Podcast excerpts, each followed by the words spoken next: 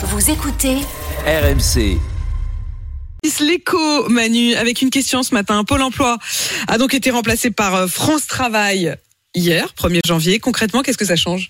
Alors, au-delà du changement de nom et de logo, l'objectif, c'est de renforcer la coopération, pas toujours optimale, il faut bien le reconnaître, entre les multiples services de l'emploi, pour l'emploi, les missions locales pour les Je jeunes. me souviens encore de la MPE, donc je emploi me dis, dis pour les donc, services. euh, Ah oui, vous en êtes encore Ouais. resté. Oui, puis vous regardez. Non mais, euh, non, mais je veux dire, ça. change, Eh bien ça sûr. change à Vous, chaque fois le vous logo. prenez des avions sur Air Inter et puis vous, vous écoutez, vous regardez En 2 mangeant, aussi. en mangeant des raiders. Voilà. Ah, c'est dur un 2 janvier Ah quand même. Euh, Ah oui, oui, oui. Donc il y a du boulot, il y a du rattrapage.